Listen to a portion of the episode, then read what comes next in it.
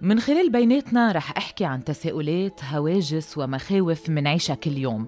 أفكار منطرحها بيننا وبين حالنا يمكن ما بنقدر نقولها لحدا أوقات فبتبقى حوار داخلي بيولد صراعات كتيرة ببعض الأحيان ما بنقدر نتخطاها أو نوصل لإجابات بتريحنا. في كتير مواضيع بنعتبرها تابو بمجتمعنا رح حاول أتطرق لها من خلال تجارب واقعية عشتها وأخرج شوي عن آه، قيود كتيرة سببها العادات والتقاليد والأديان يلي منتبعها آه، يلي بتسبب ببعض الحالات موانع عديدة بتوقف بطريق اكتشافنا لهويتنا الحقيقية والتعرف على ذاتنا. آه، لنوصل للتحرر الروحي والداخلي ونكون أشخاص أفضل متصالحين مع نفسنا عارفين مين نحن وليش نحن هون.